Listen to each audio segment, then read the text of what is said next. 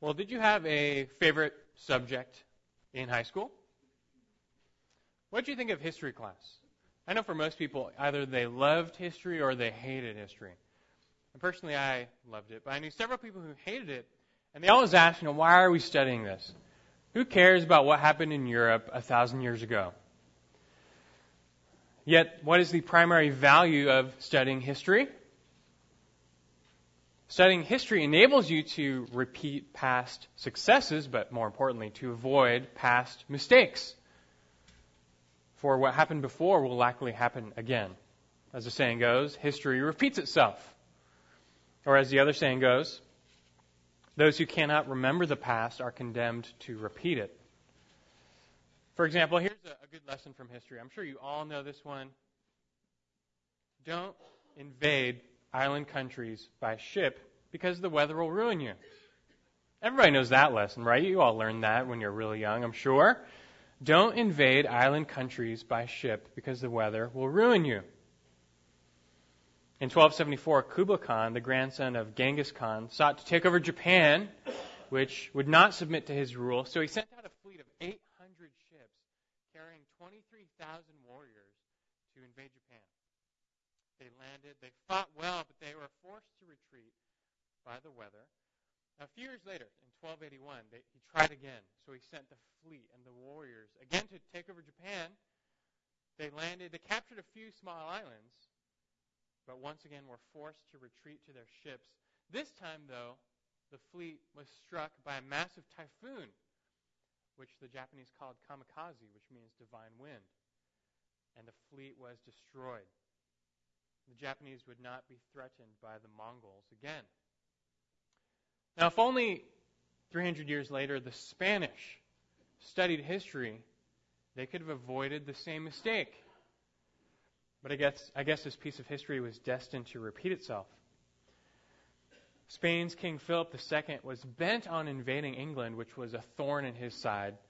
So he amassed an armada of 130 massive ships ready to invade. Really, though, the purpose of the armada was to defend and escort another fleet of barges carrying a, an army of 16,000 soldiers to invade England. Before the invasion, the Spanish armada sat in anchor off the Spanish coast, and they were tightly packed together. The English knew there was no way their ships could attack the armada head on and win. So they took eight ships, they lit them on fire, and they sent them downwind right into the midst of this tightly packed armada. The Spanish fleet scrambled just to escape, and many of them cut anchor to flee. And with the armada scattered, the, the smaller English ships could now in, attack them one on one. The armada sailed north just to escape and to regroup, and, and that's where they met their demise. As they entered the North Atlantic, they were struck by a hurricane which destroyed dozens of the vessels. Only half of the ships limped their way back to Spain, and the invasion of England never took place. All this goes to say that history repeats itself. What has been seen in the past is bound to be seen again. And if you would only look into the past, you would be enabled to see into the future. Now, who knows? Maybe when the Apostle Peter was just a little kid, history was his favorite subject as well. But whatever the case, he surely values the lessons history teaches. For as we come to 2 Peter chapter 2 this morning, he presents to us some valuable lessons from history. So why don't you take your Bibles and open them now to 2 Peter chapter 2 as we continue along studying through the, the book of 2 Peter into chapter 2. Only Peter does not present to us a lesson on invading island nations, but rather he brings a, a history lesson on God's judgment. Today, how many people do not believe that God will judge the world? Several, maybe most. After all, the wicked are prospering. As the godless find themselves getting away with their sin time and time again, they start to think to themselves that maybe God isn't watching. Maybe God doesn't care. Maybe God doesn't exist. They start to believe that they will always get away with their sin, that no judgment is coming. Yet history has escaped their notice. They have failed to recall what God has already done in the past. God has already judged the wicked time and time again, and you can be certain that history will repeat itself.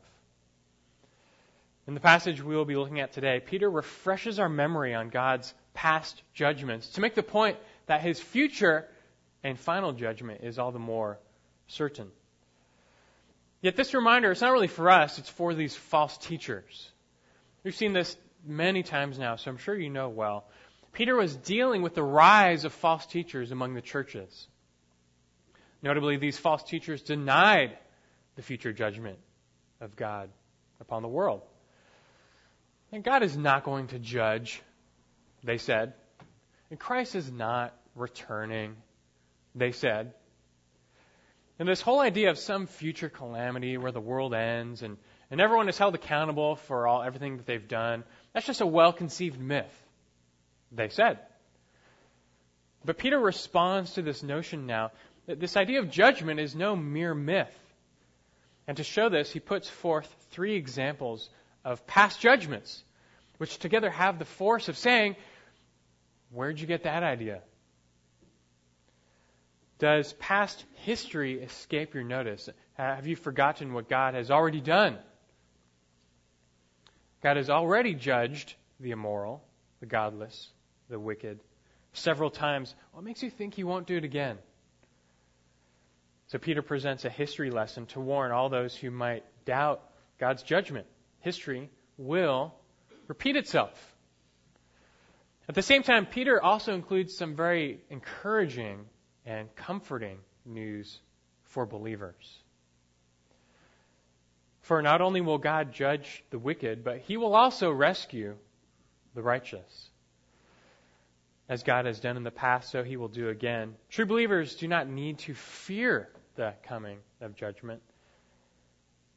Although the world may be going downhill, those who hope in God will be rescued and vindicated in the end. So let's see what Peter has to say as he gives us these history lessons this morning. Again, 2 Peter chapter 2. Read along with me now, verses 4 through the middle of verse 10.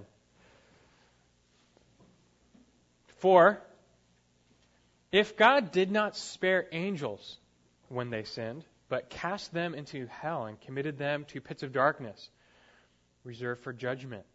And did not spare the ancient world, but preserved Noah, a preacher of righteousness, with seven others when he brought a flood upon the world of the ungodly. And if he condemned the cities of Sodom and Gomorrah to destruction by reducing them to ashes, having made them an example to those who would live ungodly lives thereafter. And if he rescued righteous Lot, oppressed by the sensual conduct of unprincipled men, for by what he saw and heard, that righteous man, while living among them, felt his righteous soul tormented day after day by their lawless deeds, then the Lord knows how to rescue the godly from temptation and to keep the unrighteous under punishment for the day of judgment. And especially those who indulge the flesh in its corrupt desires and despise authority. If you remember, Peter just gave this general introduction on who these false teachers are in verses 1 through 3. And he's going to pick up and resume that introduction to false teachers later in the chapter. But at the end of verse 3, he gave this comment on their demise. And before he gets back to introducing us to who these false teachers are, how to spot them, how to reject them, he picks up on this destruction theme, assuring the false teachers of their certain judgment and assuring the church of its certain rescue. And Peter does this by way of some history lessons. And we, we want to learn from these this morning. So from 2 Peter chapter 2, verses 4 through the middle of verse 10, I want us to learn three history lessons showcasing the judgment of the wicked and the rescue of the righteous. Three history lessons showcasing the judgment of the wicked and the rescue of the righteous. And first, we have a lesson from the angels. That's the first lesson. A lesson from the angels. And look again at verse 4.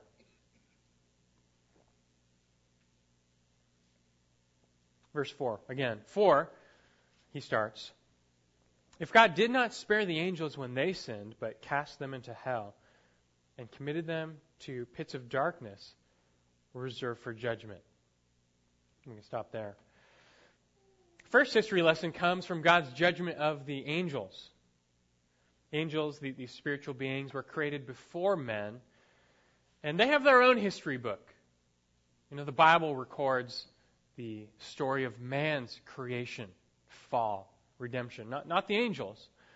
We only learn of the history of the angels, incidentally, here and there, bits and pieces in Scripture. And what we do know, God created a multitude of these angels, spiritual beings, before He created man. They were originally created perfect, without sin. However, as we piece together Scripture, we learn that one third of the angels fell, rebelled against God's authority under the leadership of Satan himself, and sinned. They fell into sin. These fallen angels are now known in the Bible as demons. They are now given over to evil, to that which is opposed to God. Anything more about the nature, though, of that first sin of these angels, we don't know. It's not in the Bible. But in the context, Peter's not actually referring to the initial fall of the angels because after that first rebellion, God didn't cast them into hell or reserve, put them in pits of darkness. This is instead referring to their sin in the days of Noah. And Peter has talked about this sin of the angels in the days of Noah once before. If you're with us, we studied this back in 1 Peter chapter 3 verses 18 through 20. And there we went through all the details of the, the sin of the angels in that text. And if you want to get the details, go online and get that sermon. We're not going to go into the details now, but I'll give you the, the, the one minute recap. In the days before the flood, fallen angels or demons roam the earth, much like they did during the days of Jesus. But some of these, these most wicked of, of demons, their depravity led them to take possession of human men in order that they could then ravish human women. And they created this unholy offspring together.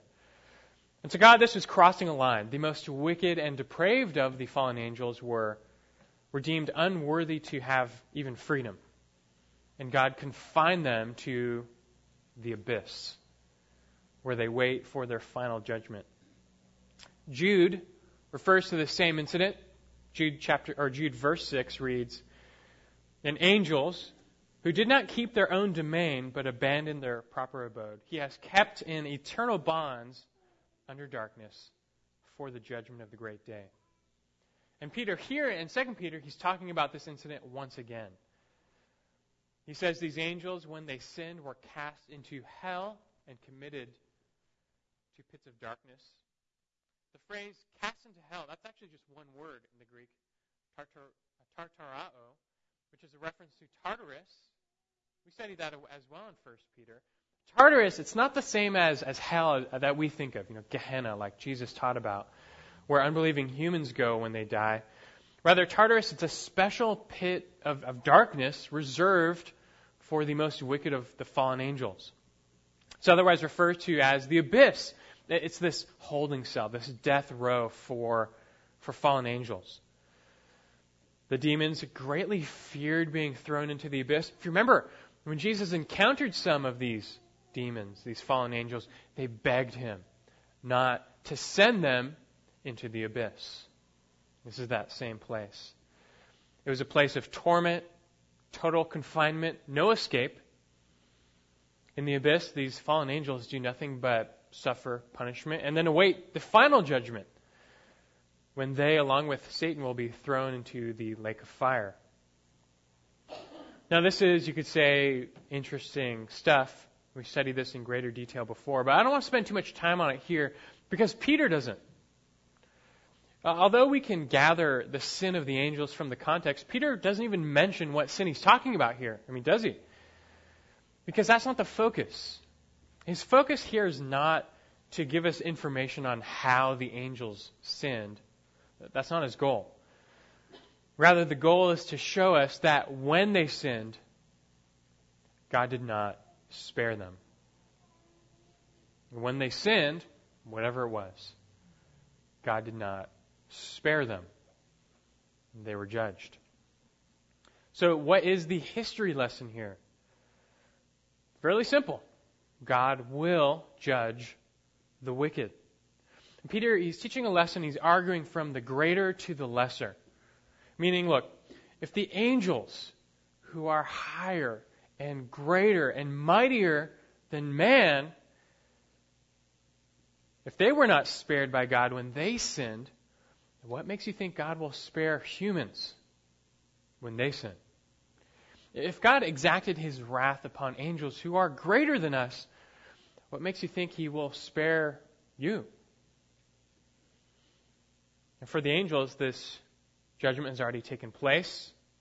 Many are already confined in the abyss, awaiting that final judgment. None of them have any doubts about how it's all going to end, how it's all going to work out in the end. They're not wondering. They know they're doomed. They sinned, they were not spared. They were judged, and this history will repeat itself. I'll make mention of this later, but this first lesson, it's especially pertinent for those who reject Christ. Jesus is your only shield from the wrath of God. If you reject him, you're, you're naked. You have nothing standing in between you and God's just judgment. And if God wouldn't even spare the angels who are better than you, who are higher than you in, in rank, then he certainly won't spare you. This is a certain judgment, and all those who sin and reject Christ will face the same certain judgment when history repeats itself. It's a lesson from the angels. We have a second lesson now, a similar lesson, from the ancient world. Number two, second history lesson here that we want to learn from. It's a lesson from the ancient world and look at verse 5. He continues, building on this, he says, And, essentially, if God did not spare the ancient world, but preserved Noah, a preacher of righteousness, with seven others, when he brought a flood upon the world of the ungodly. The second lesson also comes to us from the days of Noah and the flood. They're both from the same time period. Only the first lesson dealt with the history of the angels. The second lesson deals with the history of, of humans. Not only did God not spare the angels when they sinned, but He's not spared the entire ancient world when He brought a flood upon the world of the ungodly. The world in the time before the flood was extremely wicked. Evil truly reigned. Genesis 6:5 reads of this time, then the Lord saw that the wickedness of man was great on the earth, and that every intent of the thought of his heart was only evil continually. Verse 11 Now the earth was corrupt in the sight of God, and the earth was filled with violence. God looked on the earth, and behold, it was corrupt for all flesh had corrupted their way upon the earth. The chief sin of pre flood humanity was, do you know? Violence. Violence was the, the main sin.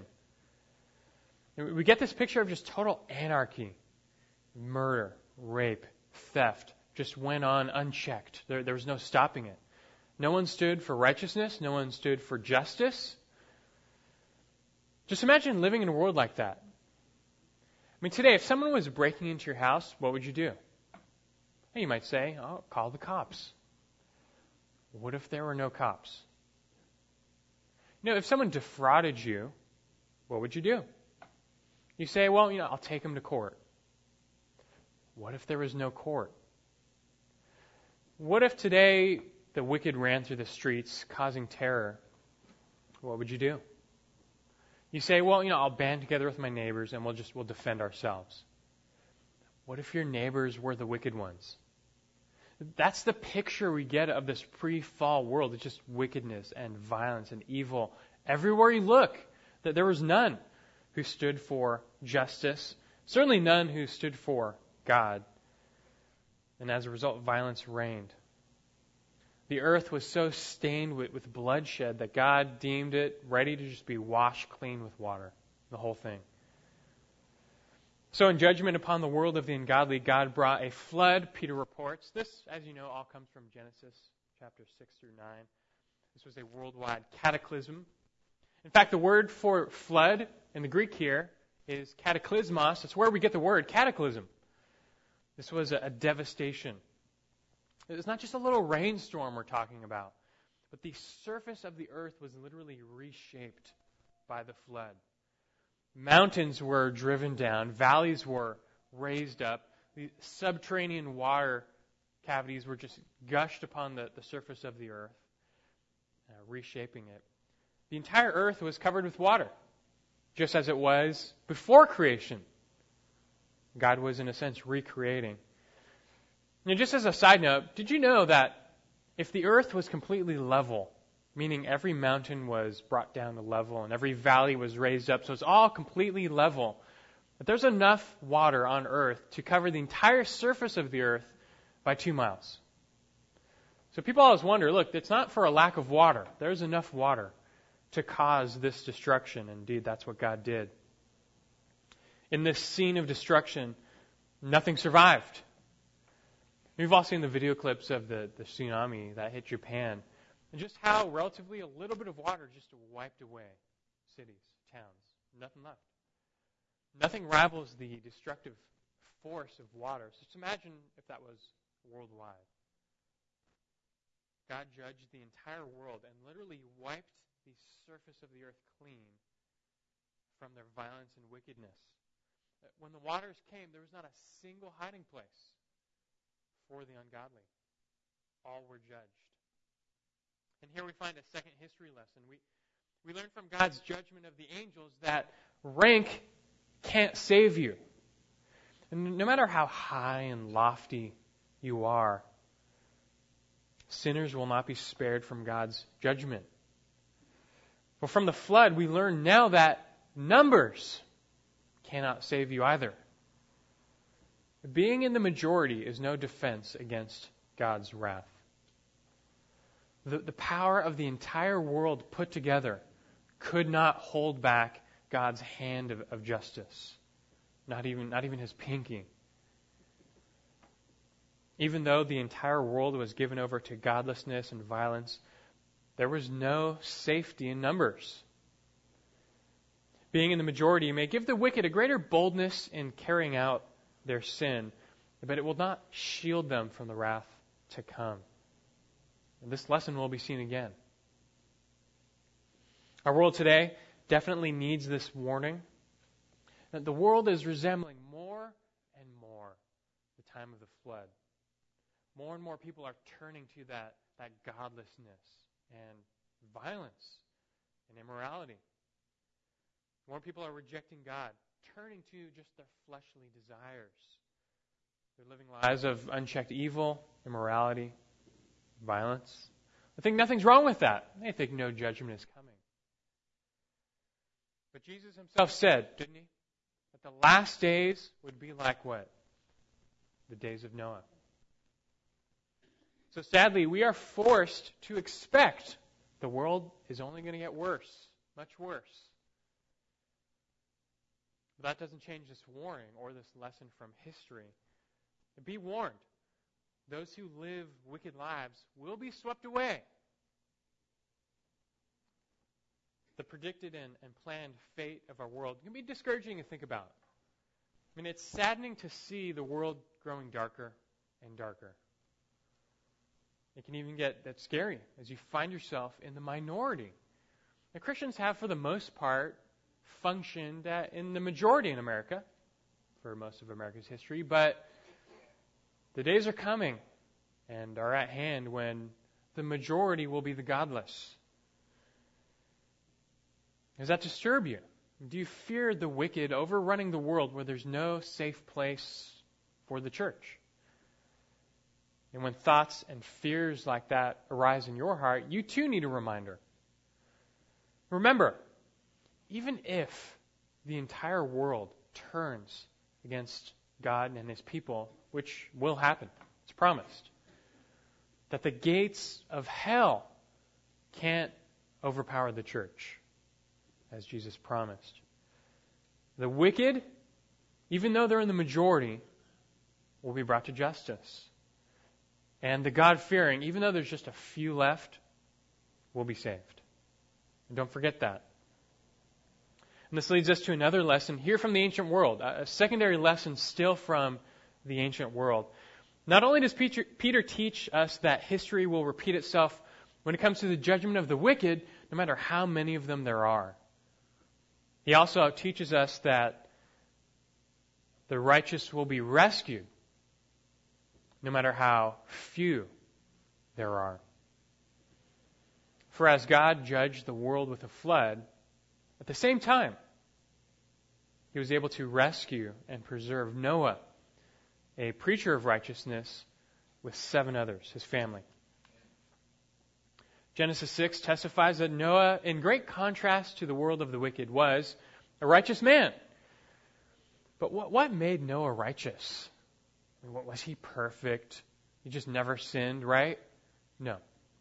Noah was not perfect. Rather, he was seen as righteous by God Himself because he walked with God in faith. And consequently, he obeyed God in faith. Genesis 6, verses 8 through 9 says, But Noah found favor in the eyes of the Lord. These are the records of the generations of Noah. Noah was a righteous man, blameless in his time. Noah walked with God.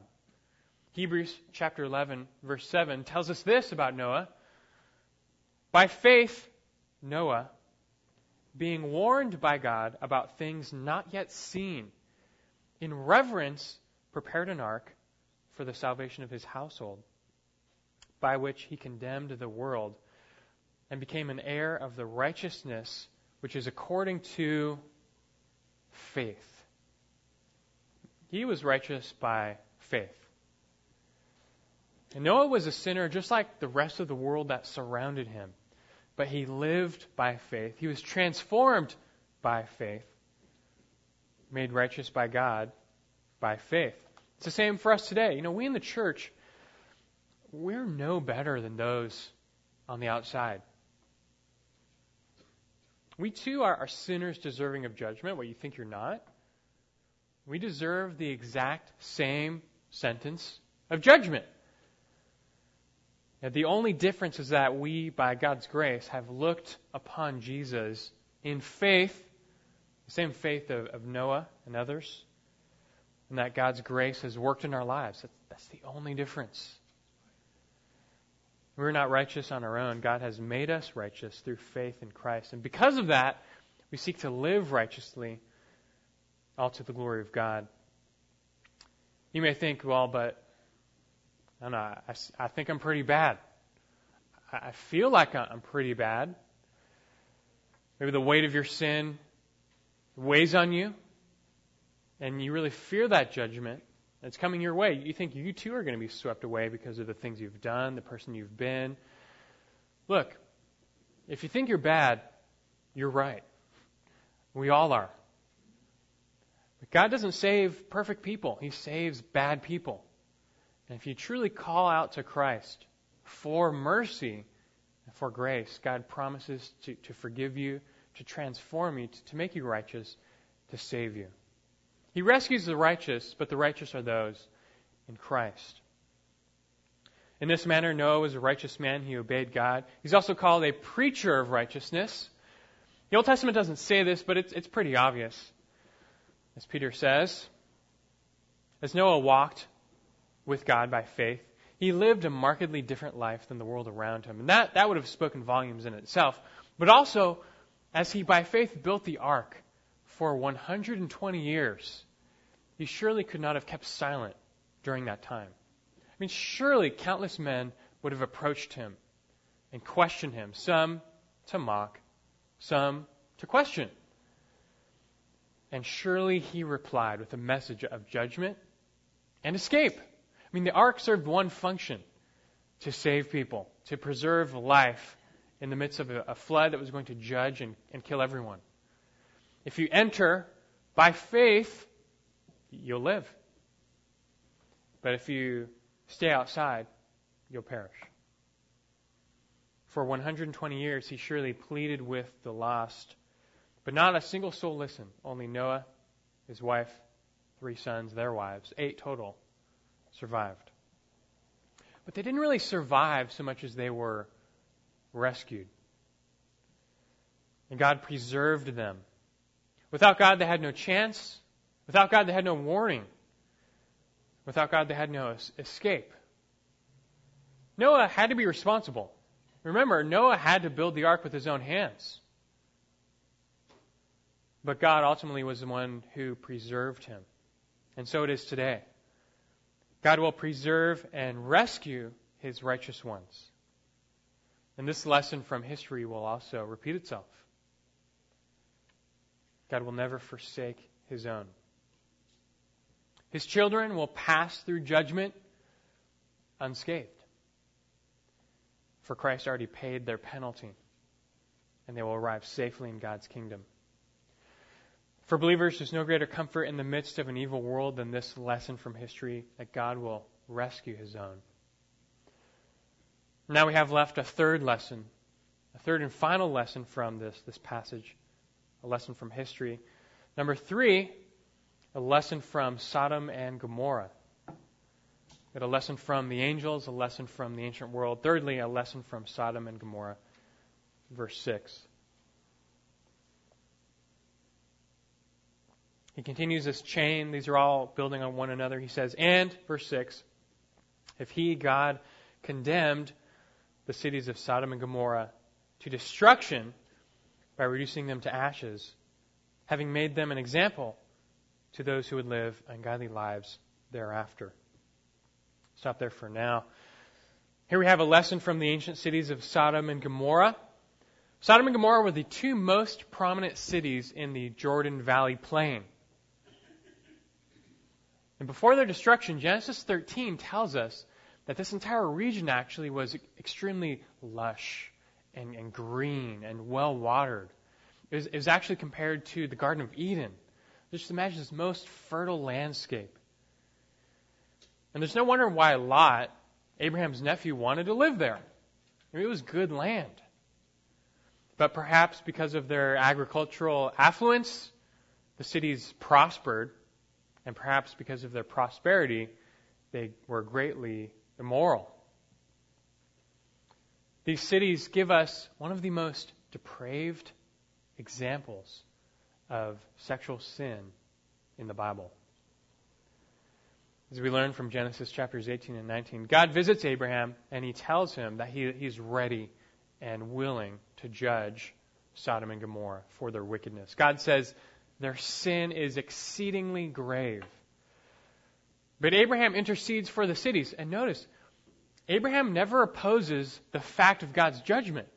Abraham never says, God, don't judge. No. He knows God must and should judge. But Abraham says to God, God, will you indeed sweep away the righteous with the wicked? May it never be. So after some, some dialogue, God tells Abraham, okay, look, if, if at least ten righteous are found in the city, I'll spare them all. This was not meant to be. Not even ten righteous were found. And God's judgment was coming. But God was not going to sweep away the righteous with the wicked. That's still true. So, two destroying angels first visit the city of Sodom to rescue Lot. That's their first mission. Lot invites these two men into his house. It's not clear whether or not he truly knew if they were angels or, or men, not clear, but as Genesis 19:4 says, quote, "The men of Sodom surrounded the house, both young and old. All the people from every quarter. So, so that all the men of the city just gather and they surround Lot's house. And then it says, uh, the men say, quote, Where are the men who came to your house? Bring them out to us so that we may have relations with them. End quote. It's really shocking. Lot was confronted with this depraved, sin driven mob that was given over to literally homosexual rape.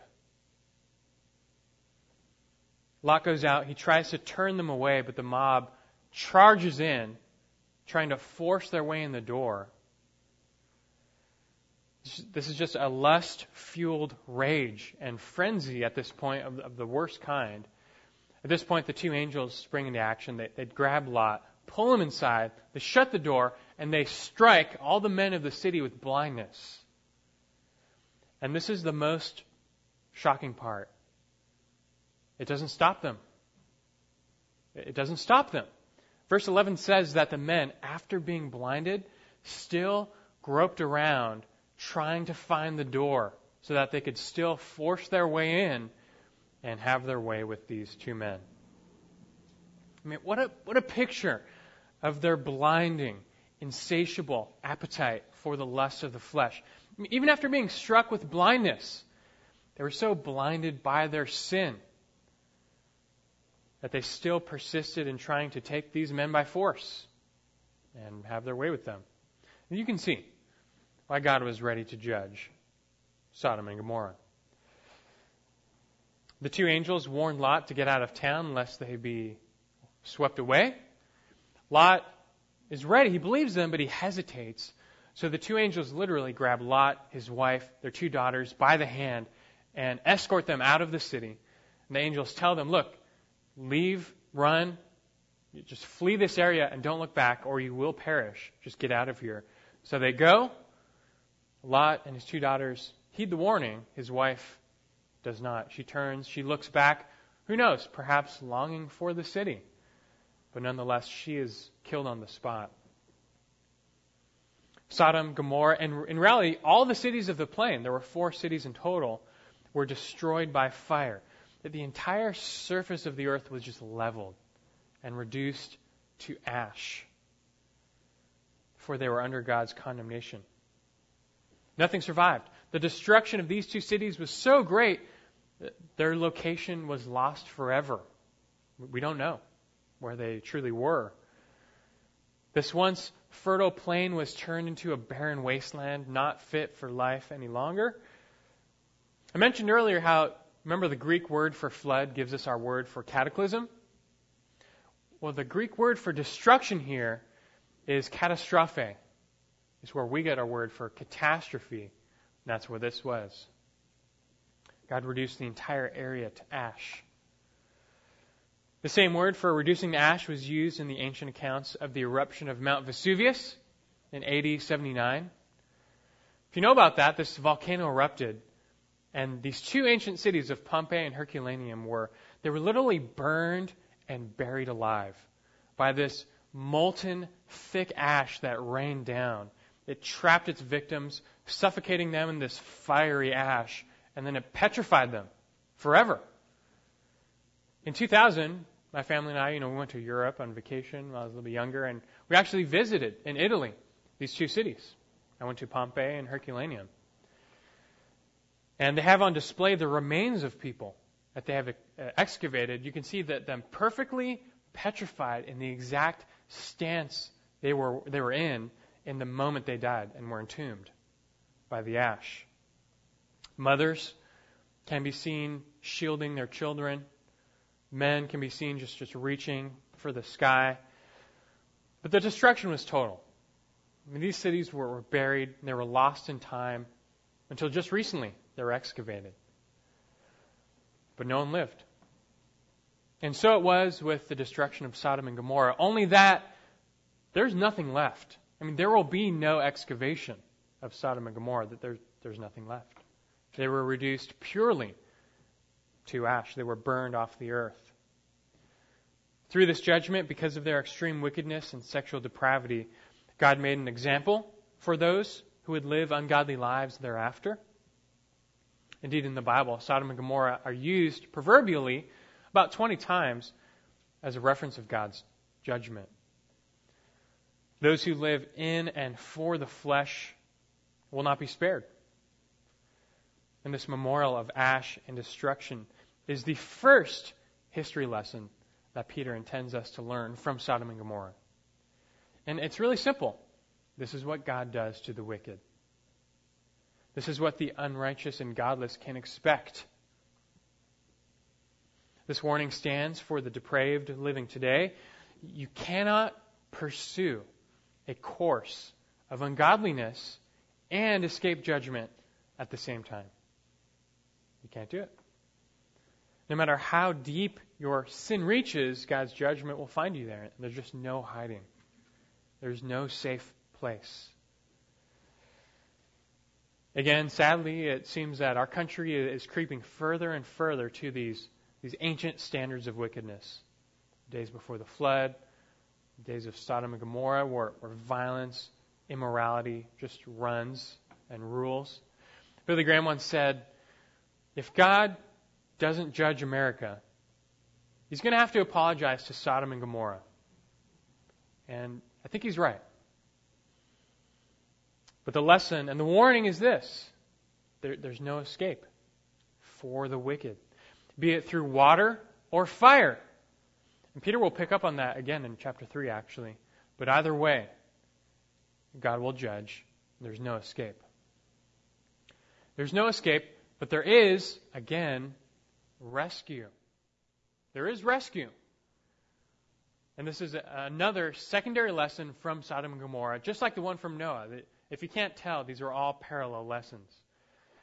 Although God will certainly judge the wicked, wicked, again, he will certainly rescue the righteous. Look at verse 7 in chapter 2. He says, And if he rescued righteous Lot, oppressed by the sensual conduct of unprincipled men, for by what he saw and heard, that righteous man, while living among them, felt his righteous soul tormented day after day by their lawless deeds. Three times in this passage, Lot is referred to as righteous, which, which might strike you as odd because Lot had his flaws.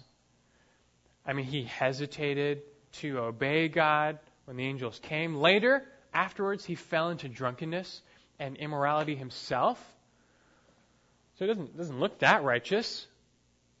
I mean, by no means was he perfect, but again, that's expected. God is not in the business of finding perfect people and then saving them, because then he would have no one to save. God instead makes perfect and makes righteous those who come to him by faith. That's what he did with Abraham. That's what he did with Lot. Lot was a man of faith, evidenced by his treatment of the angels, evidenced by his ultimate acceptance of God's judgment, evidenced by his response to the godless, godlessness around him. Peter says that the, the sensual conduct of these men tormented his soul. Just watching this stuff tormented him. Lot was a judge. He was a judge in Sodom. We find him in chapter 19 sitting by the city gates. That was a place of judgment. So people would come to him for their, their civil judgments. And so daily he would see their sin. He would hear of their wickedness. And it just, it just grieved him. But never did his heart grow numb to their evil. Never did he grow fond of their wickedness or start to accept it. He never grew callous to their ways. If only more Christians were like this today. Now, how many Christians are no longer bothered by the wickedness that they see in the world? I mean, we watch immorality on TV today without blinking an eye. I mean, it's not a big deal. It's just TV. But I'm sure Christians 100 years ago even would be repulsed by the things we just we watch every day. All of us need to constantly keep in, in check our consciences. Yes, we are inundated with, with worldliness and, and wickedness, but has this caused your conscience to grow numb? Have you been so desensitized to what God calls evil that you think, oh, it's not that bad? It's entertaining. Like Lot, we cannot let the world drag us and our minds down into the darkness, where we find ourselves actually approving of evil, either by what we watch, what we listen to, what we say, what we do. But Lot, because of his faith, God had compassion on him and rescued him. And this, again, is that secondary lesson that God will always preserve and rescue his people, no matter how dark and, and depraved it gets. And it was dark. Sodom, that was a dark place. God's light can reach into the darkness and pull his people out. Apart from God's intervention, Luke, uh, Lot didn't have a chance, though. He would have never known. He would have been swept away. But God was not going to let that happen. He intervened, He saved him. The same will be true of us. This history lesson will repeat itself. And this brings us now to the conclusion of these three history lessons. These verses are all conditional the whole way, and the conclusion comes in verses 9 and 10. And in case you weren't listening, in case you haven't been paying attention, Peter drives home these three history lessons, which really are, are one and the same. From these three accounts from the angels, from the ancient world, from the cities of the plains, what do we learn? What's the lesson? Verse 9. Then, he says, the Lord knows how to rescue the godly from temptation and to keep the unrighteous under punishment for the day of judgment, and especially those who indulge the flesh in its corrupt desires and despise authority. I'm not sure if you picked up on it, but Peter, he doesn't give us these lessons to teach us about history. He actually doesn't care about history. He's teaching us these lessons to show us God. God is the focus of these verses. God Himself actually is the focal point of all these lessons. I mean, think about this. Who is the one who did not spare the angels, who brought a flood upon the world of the ungodly, and who reduced Sodom and Gomorrah to ash? Who did it? God did it. Who is the one also who, who preserved Noah and rescued Lot? God did that as well. All the way through, it's, it's God. God is the focus of every verse. And what we really learn here is two sides of the same God. We learn that God is a God of justice and God is a God of mercy. He's not one, He's not the other, He is both. First, mercy, verse 9. God knows how to rescue the godly from temptation. Temptation is just that general word, peirasmos, referring to just trials and tribulations.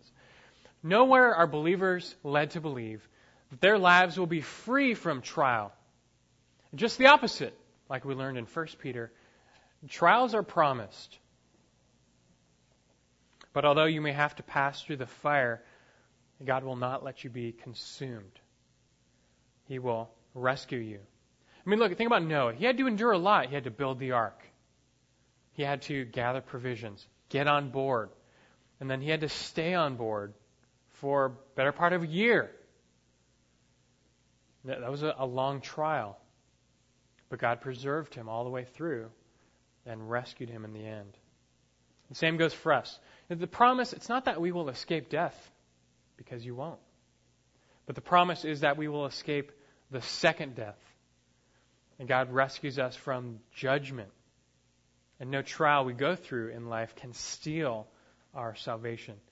It's no credit to us. We don't deserve that. It's just a credit to mercy. God is first a God of mercy. So for believers here, the, the takeaway really is just to, to trust God and to rest in His mercy. God knows. He knows how to rescue His people. He knows how. He has the knowledge. He has the ability. So, so trust Him. I mean, what are you going through? What's your trial right now? What is your difficulty in life that is just so hard? God knows. He's not forgotten you. He says wait. He says endure. He says be patient. He says persevere into the end, but he knows how to rescue his people. Surely those in the early church wondered, you know, God, why are you letting these false teachers plague us? Oh, and why for so long? You know, deliver us. God knew. He says, wait. He says, endure. But he knows, he sees, and he will rescue his people. You may have to ride out the flood for days or months or years, but stay in the ark. Keep trusting God and resting in him, and he will see you safely back to dry land. God is first a God of mercy. Secondly, He's also a God of justice. And He also knows how to keep the unrighteous under punishment for the day of judgment. Upon death, all those who reject God's mercy in Christ go immediately to hell, where they suffer God's wrath and pay the penalty for their own sins. Like the rich man from Luke 16, this, there is no escape from this fate, no relief. This, as Scripture would say, is the wages of unrighteousness. But this fate is not eternal. Meaning, look, God keeps unbelievers under punishment for the day of judgment. After Christ returns, after the millennial kingdom, then there is a final judgment called the Great White Throne Judgment. There, all the wicked are judged once and for all for their evil deeds. Not a single sin is forgotten. All are held accountable, thrown into the lake of fire, and that is the eternal place of punishment for those who reject God. This end is certain. Jesus himself taught more about hell than heaven because he knew the world needs to be warned. This warning resonates especially for those, verse 10, who indulge the flesh in its corrupt desires and despise authority. This is a reference to the false teachers now and their chief sins, but it goes back to these three history lessons. Like the citizens of Sodom, they are driven by the lust of their flesh, that they follow their sinful urges wherever they go. Crossing boundaries, God says not to cross. Also, they despise authority, which we learned last week. It's a reference to them casting off Christ as Lord, the Lordship of Christ. These false teachers and unbelievers in general reject God as God in their lives. They live by their own rules. Jesus is not their sovereign Lord. But this is a very bad misstep on their part. For a very real and serious judgment awaits them. God knows how to hold, to punish, to judge. Evil is not going to win in the end, and everyone will be held accountable. God is a God of mercy, God is a God of justice as well. So let me say this. Would you forget forever this sentimental view of God where He is love only? God is love. He is love. But some make Him out to be only love. But he is also a God of justice. He must punish sin. A good thing. He is just. And be glad, in fact, because, I mean, look at all the evil in the world, even from ourselves. It is good to know that evil does not triumph in the end. Like Lot, our hearts groan as evil grows larger and larger, but God knows and God deals with all evil in the end, one way or another. At the same time, though, don't fall off the other end of the cliff and start thinking that God is only just. He truly is loving. You know, people always ask, how could a loving God send people to hell? And the answer is, because he's just. That's the answer, because he is just. But don't dare doubt his love. In our passage, several times, Peter had this phrase, you know, God did not spare. God did not spare the angels. God did not spare the ancient world. You know, that, that phrase, that word is used another place in Scripture, talking about another thing God did not spare. Romans 8.32. And God also did not spare his own son but delivered him over for us all. This is the display of God's love. I mean, how, how is that fair? How is it fair that Jesus would die and, and suffer the wrath of God for us, that, that we could go free? It's not fair. That that's not fair, but it is merciful. And God is a God of mercy as well. God spent his just wrath on Jesus on the cross that we might live. You don't want God's justice. You want him rather to take his justice and place it on Christ because you want his mercy. You want God's mercy, so cry out to him for his mercy. It's there. It's free. It's available. He has made it available through Christ. So do you believe? Know, we've seen all this talk today about God rescuing the righteous and judging the unrighteous, but, but we're not righteous. We are not righteous. So is there any hope for us to be saved? And again, there, there's only hope in Christ to be righteous and to be saved. 2 Corinthians chapter 5 verse 21 He made him who knew no sin to be sin on our behalf so that we might become the righteousness of God in him. And now Romans chapter 10 verses 9 through 10. If you confess with your mouth Jesus as Lord and believe in your heart that God raised him from the dead, you will be saved. For with the heart a person believes, resulting in righteousness, and with the mouth a person confesses, resulting in salvation. That's how it works. That's the only way to be righteous, the only way to be rescued. Be warned, Jesus is the ark. And if you reject him, you reject your only means of escape when the floodwaters come. But enter him by faith and, and live. Look to Jesus as Lord. Cry out to him for mercy, and, and you will live. God will make you righteous and rescue you. Don't forget this hope.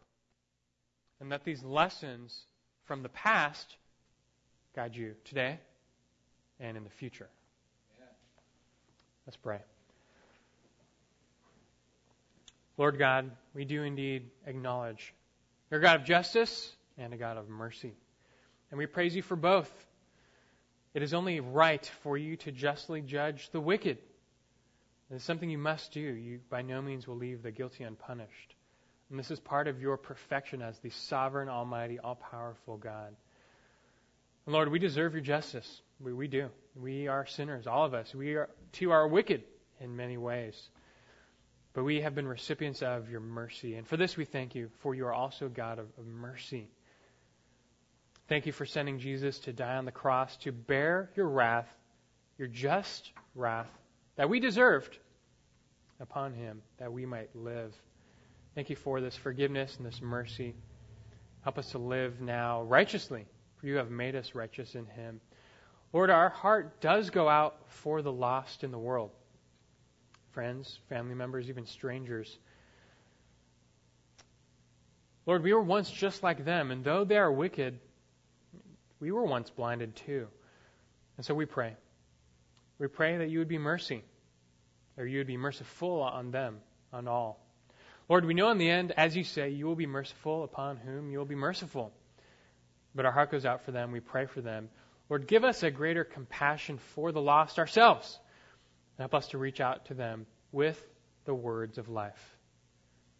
Help us to, to go to them, uh, sharing the gospel, letting them know there's only one way of escape. It's through the ark of Jesus. You must enter by faith, and may you save some.